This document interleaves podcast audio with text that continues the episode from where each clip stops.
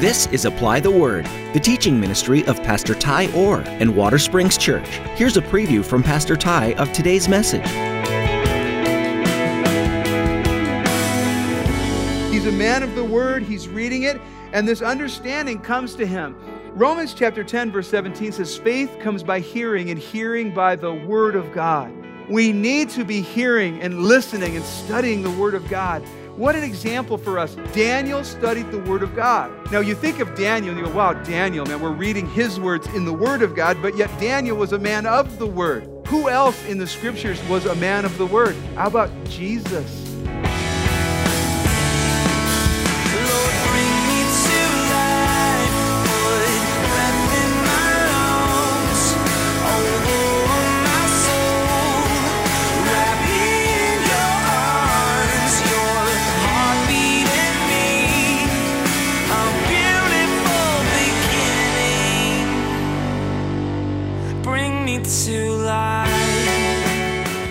As Daniel, a great man of faith, prayed to God, it was with the knowledge and awareness of God's promises and covenants. He valued God's word, and he sought to truly understand it. He trusted what it said. Today, Pastor Ty will encourage you to likewise be a man or woman of the word. God's word informed Daniel's prayers and his faith. He understood humanity's condition, and he knew God's character, and he prayed accordingly. The more time you spend in the Bible, your faith will grow strong and you'll live a more godly life. Now, here's Pastor Ty in the book of Daniel, chapter 9, as he begins his message 70 Weeks of Daniel. 66 years after Daniel had been exiled. So it's been 66 years since he left Jerusalem and he, he left his homeland. It's been 66 years. It's a long time to be gone from your homeland, to be exiled in another country. And so this is a big event. And it says here, in the first year of Darius, the son of Ahasuerus, in the lineage of the Medes, who was made king over the realm of the Chaldeans. In the first year of his reign, I, Daniel, understood the books, the numbers of the years specified by the word of the Lord through Jeremiah the prophet, that he had accomplished 70 years in the desolation of Jerusalem. So, this big event, mean, this is an open door, this change of leadership right now. So, for where Daniel is, it's the first year of the reign of Darius. And so you understand what's going to happen is there's this is going to open up the doors for the Jews to go back to Jerusalem. They're going to be able to go back, and under the leadership of Nehemiah, they are going to go back under Ezra, rebuild the temple. That, that's going to happen. At this point, those events have not yet happened, but it is this change of leadership which is going to allow that to happen. This is going to create the liberation for the Jews because that first invasion that happened in 605 BC. Now, there's something else that we see here now in verse 2 is we see that Daniel was a man of the word. I want to encourage you to dare to be a Daniel in your life. Be a man or a woman of the word of God. Not as in you read the Word of God as a little bit here or there you, you, when you have an opportunity, but you say, I'm going to really read the Word of God that I might understand the Word of God. Daniel is in a very interesting place at the moment, for there are so many prophets that have written prior to the captivity asking God's people to repent. And in those, and in those words was the promise of 70 years of captivity. How long has Daniel been there? He's been there for 66 years. And what's happening? Well, he is reading the word of God. He's a man of the word, he's reading it, and this understanding comes to him. Romans chapter 10, verse 17 says, Faith comes by hearing, and hearing by the word of God. We need to be hearing and listening and studying the Word of God. What an example for us. Daniel studied the Word of God. Now, you think of Daniel and you go, wow, Daniel, man, we're reading his words in the Word of God, but yet Daniel was a man of the Word. Who else in the scriptures was a man of the Word? How about Jesus? Jesus was a man of the Word. When he was confronted by Satan, how did he respond? He said, It is written. It is written. It is written. That's how Jesus responded because Jesus was also a man of the word. Daniel is a man of the word. And what's happening is he's reading in the book of Daniel. And if you look at, by the way, if you take a moment when you go home and you look at the hall of faith in Hebrews chapter 11, I want you to realize that every one of those men in the hall of faith were men of the word. All those that we see who do great things for God are great men and women of the word of God. If you want to be great for the kingdom of God, you want to be great for the Lord, be great in the things of the Word of God, that you would know the Word of God and how to present it and understand it and share it with others. But if you would, would you turn with me for a moment? Turn with me to Jeremiah chapter 25. So let's turn back. Jeremiah was written prior to the captivity. It's one of those books where there's a cry out. God is crying out to his people saying, Repent, repent. You're going the wrong direction. If you don't stop, you're going to go into captivity. So you need to change what you're doing. And what happens, we see here in Jeremiah chapter 25, verse 11. So, Jeremiah 25, verse 11, and it says, And the whole land shall be a desolation and an astonishment, and these nations shall serve the king of where? Babylon 70 years. Imagine if you're Daniel and you're reading through Jeremiah. And as you read through Jeremiah, you're understanding, yeah, we were disobedient, we messed up, we didn't obey God's word, we really found our, we were in trouble, we, and now we're, we're paying the consequences for it. And all of a sudden, you read where it says that this desolation is going to be 70 years, and you realize that you have been part of that, and it's been 66 years. You begin to realize at this point something's about to change. Could you imagine his excitement? And that's what's happening. Daniel's excited. He, he's seeing the word going, wow, this is going to happen. It's been 66 years. There's, there's only a few years left, and something's going to change. Well, if you go over to chapter 29, Jeremiah chapter 29, and so many of us are familiar with with chapter 29, verse 11, where it says, For I know the thoughts I think towards you, thoughts of peace, not of evil, that you might have a future and a hope. The thing is, is we have a tendency to not start at verse 10. Listen to what verse 10 says. He says, For thus says the Lord, after 70 years are completed at Babylon, I will visit you, speaking to his people, and to perform my good word towards you, his people, and cause you to return where? To this place. And then it says, For I know the thoughts I think towards you, thoughts of peace, not of evil, that you might have a future and a hope. That promise, Jeremiah 29 11, is for the Jewish people and it's for the Jewish people who have been in captivity for 70 years. So, this is what's happened. Daniel here, it gets going back to Daniel chapter 9. Daniel has read that. But listen to what it says. It says, In the first year of his reign, I, Daniel, understood the books, the number of the years specified by the word of the Lord. It's God's word. Only God knows the end from the beginning. It is God who gives us prophetic word.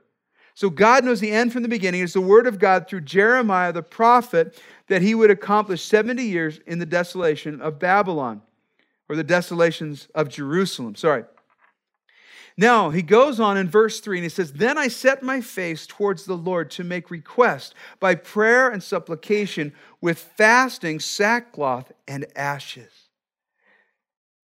So, prayer, this communion with God, he realizes God is about to do something. He says, You know what? I need to commune with God. I need to have this time with God. So, for us, you know, if we think about if you want if you need an outline for prayer, there's several that you can see in the scriptures, the Lord's Prayer, the model prayer that we see in Luke and Matthew. But there's a way to think about it. Think about acts. So you start with this, the word acts as an acrostic. Adoration adoring God. He is worthy of all of our praise. We worship Him. He gets adoration. God, you are wonderful. You are holy. You are great. And when you do that, you humble yourself. And this is what Daniel's doing. He's humbling himself. The second thing, and, and the idea of acts, so A is uh, uh, adoration, C is confession. So we come with confession. See, God, I, have sinned. I, I've messed up. I've been wrong. So, adoration, confession. The third thing Thanksgiving would be the next thing in Acts. So, thanksgiving. So, God, I confess. I'm thankful for my forgiveness. I'm thankful for you. I'm thankful for the things that I have. And then the supplication, coming to God and saying, This is something that I need. But it only comes, supplication is a humble request. It's a humble request. It's not a demand, it is a humble request. You have to remember that God is not a vending machine right? I put in prayer, I get out my thing. That's not how this relationship works. He's God, we're not. We worship him because he's worthy. We worship him if we get nothing. Did you know that? Did you know we worship God if we get nothing from him? Did you know that we need to confess our sins if we get nothing? We need to be thankful even if we get nothing. And we need to come with our supplications asking as if it doesn't matter if we get anything. Because it's humility, knowing that he's God and his will is perfect. So he sets his face towards the Lord God this commitment. He commits, and this is the fruit of his repentance. He says, I come to God. He's making requests by prayer, the supplication, that idea of a humble request from a supreme authority. So he, he comes with these supplications and fasting, sackcloth, ashes. What, what does that all speak of? Fasting, sackcloth. It speaks of humility, being humbled. Do you remember what happened when Nineveh heard the message? Now, you understand it was more than just Nineveh heard the message to repent. You understand that there was a man who'd been puked up by a fish. Now, the man had hung out three days in stomach acid. I'm sure he didn't look like we would think he might look. Consider a man who's been bleached white with no hair, who smells of fish puke, who walks into your city and says, Repent or God is going to destroy you. And he's angry because he knows that God will forgive them if they repent. So he's coming with a real strict message fix it or die. What happened? And, and they repented from the king to the cows. They, they put sackcloth on their animals. They repented, and God relented.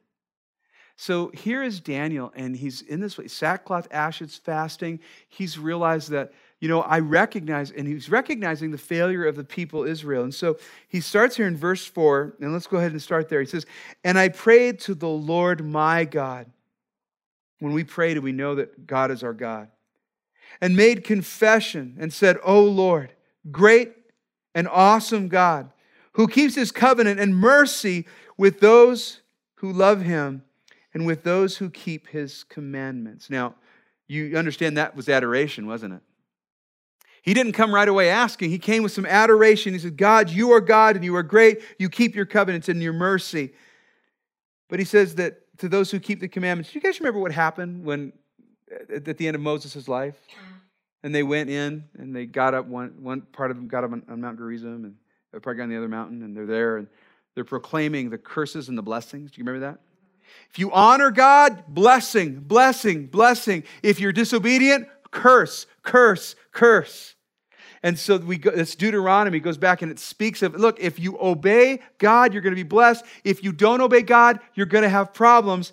And so what happened to them? Well, they were not obedient to receive the blessing, so they were disobedient, so they were receiving the discipline. And that's what's happening. They're receiving the discipline. He recognizes that God kept his commandments. Do you realize that in his mind, yep, God kept his commandments. We didn't obey we weren't blessed. We got disciplined because we didn't do what we were supposed to do. By him, his very act of acknowledging God keeps his commandments in his heart, he's acknowledging that God kept his commandment to discipline his children because he loves his children. And he says this, he starts, this is the first time of four that we're going to see. He says this, he says, We have sinned and committed iniquity, and we have done wickedly and rebelled, even by departing from your precepts and your judgments. He says, Man, we, we did it. We've sinned. Daniel, one man praying to God. And what does he do? He takes on the sin of all the people. I would be remiss if I did not do the same. Lord, forgive the sins of the church. Forgive our sins. Forgive us.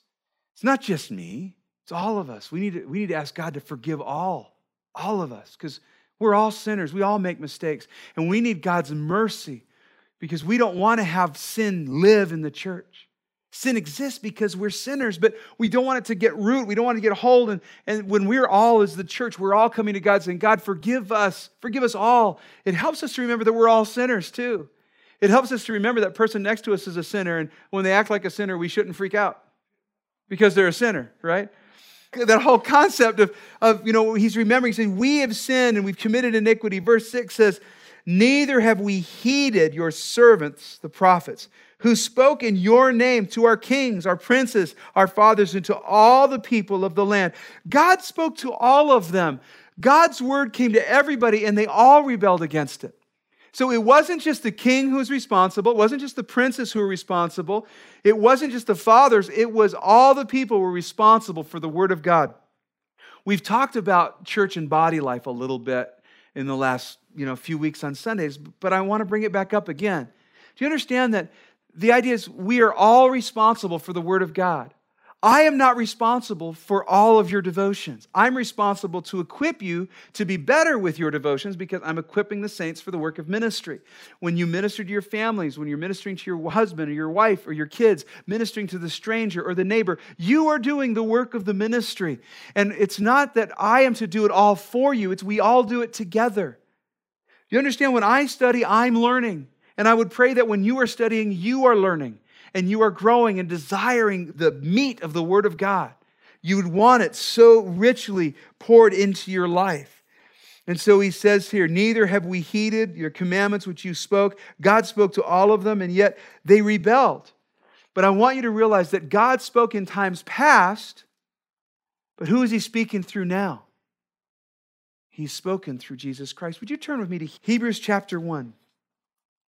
In Hebrews chapter 1, it says in verse 1, it says, God, who at various times and in various ways spoke in times past to the fathers by the prophets.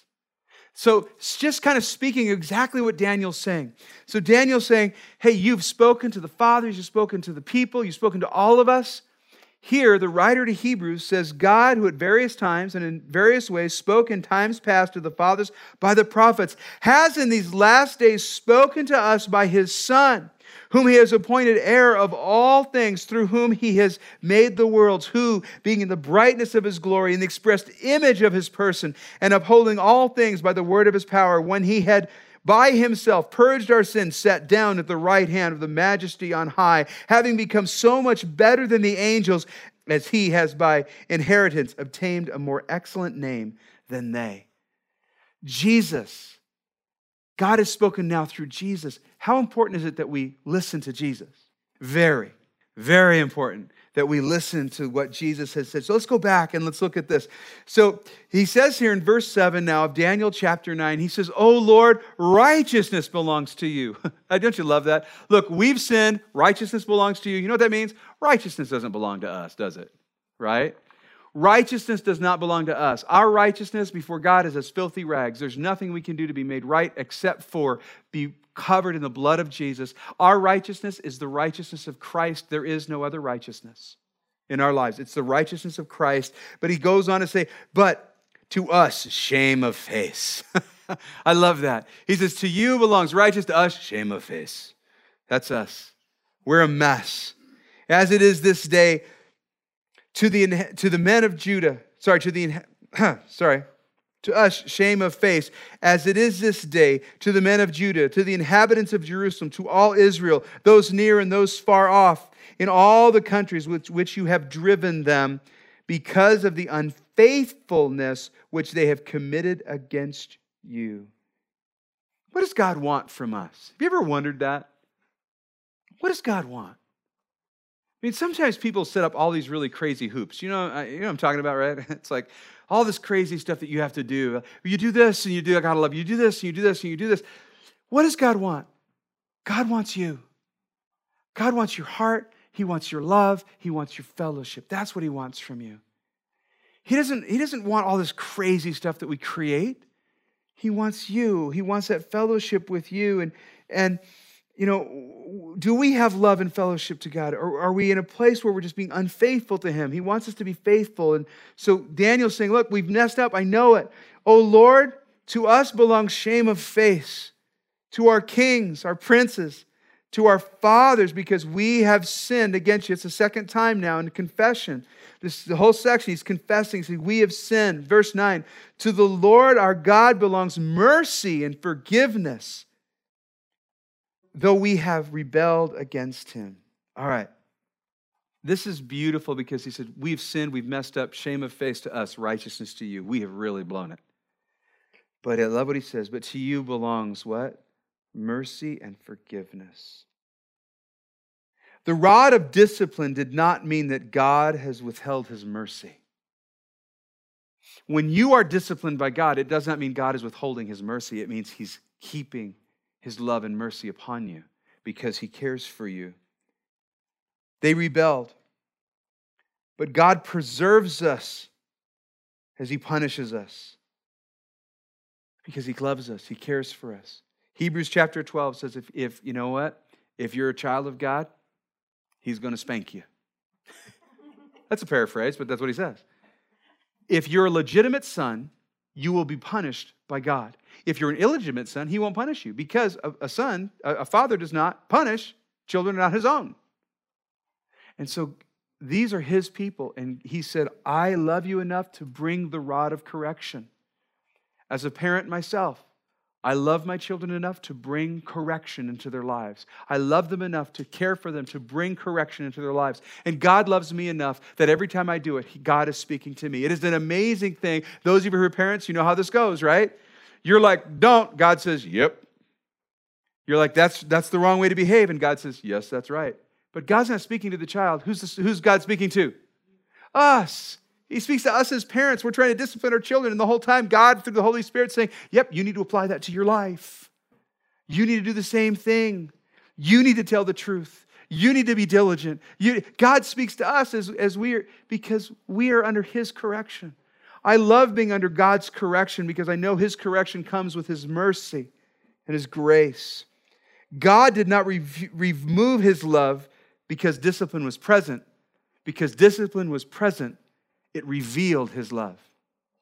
And so he says in verse 10 We have not obeyed the voice of the Lord our God to walk in his ways, which he set before us by his servant to the prophet.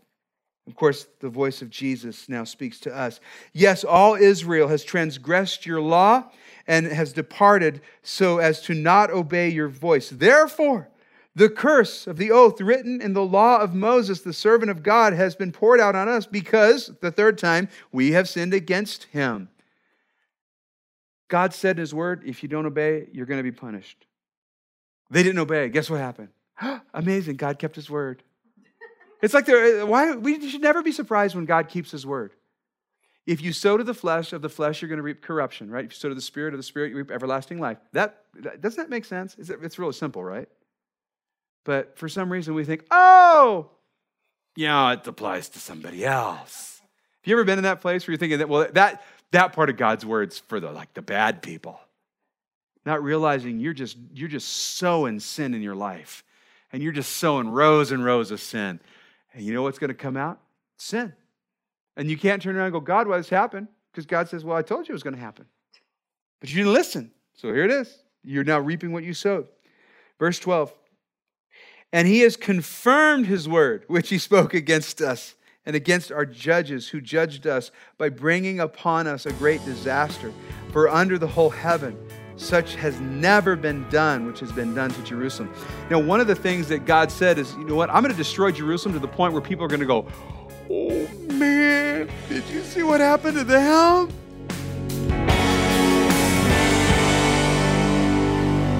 Bring me to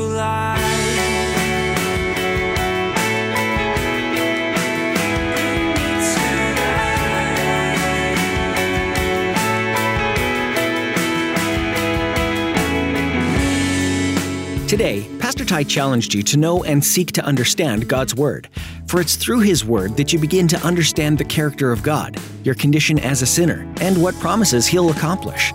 As you learn these things, your prayers and desires will change to reflect God's will more and more. All men and women of faith deeply value the Word of God and use it as a guide to live rightly in this world. The ministry of Apply the Word is made possible by the financial and prayer support of listeners like you. Would you commit to praying regularly for us and for the listeners of this program? Your prayers make a difference and allow you to participate in the powerful ways God is changing lives. Please let us know you'll be praying by dropping us a note at applytheword at watersprings.net. Would you also pray about donating financially to this ministry? Your contributions are a blessing to us and to other listeners. Donations can be made at watersprings.net, and for gifts of $25 or more, we'll send you our book of the month. If you have any questions, please don't hesitate to call us at 208 524 4747. That's 208 524 4747. When you're facing troubling times, it could be the correction or discipline of God. He's not a mean man in the sky waiting for you to screw up, but instead, He's a good God who desires to shape your character into what you're meant to be. He must correct you and direct you accordingly. This may come with pain, but it's always in His mercy. When you face discipline, humbly acknowledge it and repent immediately. Thanks for taking the time to be with us today as we studied God's Word. If you'd like to hear more teachings from Pastor Ty, visit watersprings.net, download our mobile app, or subscribe to our YouTube channel. On behalf of Pastor Ty and the entire production team, we invite you to join us again, right here on Apply the Word.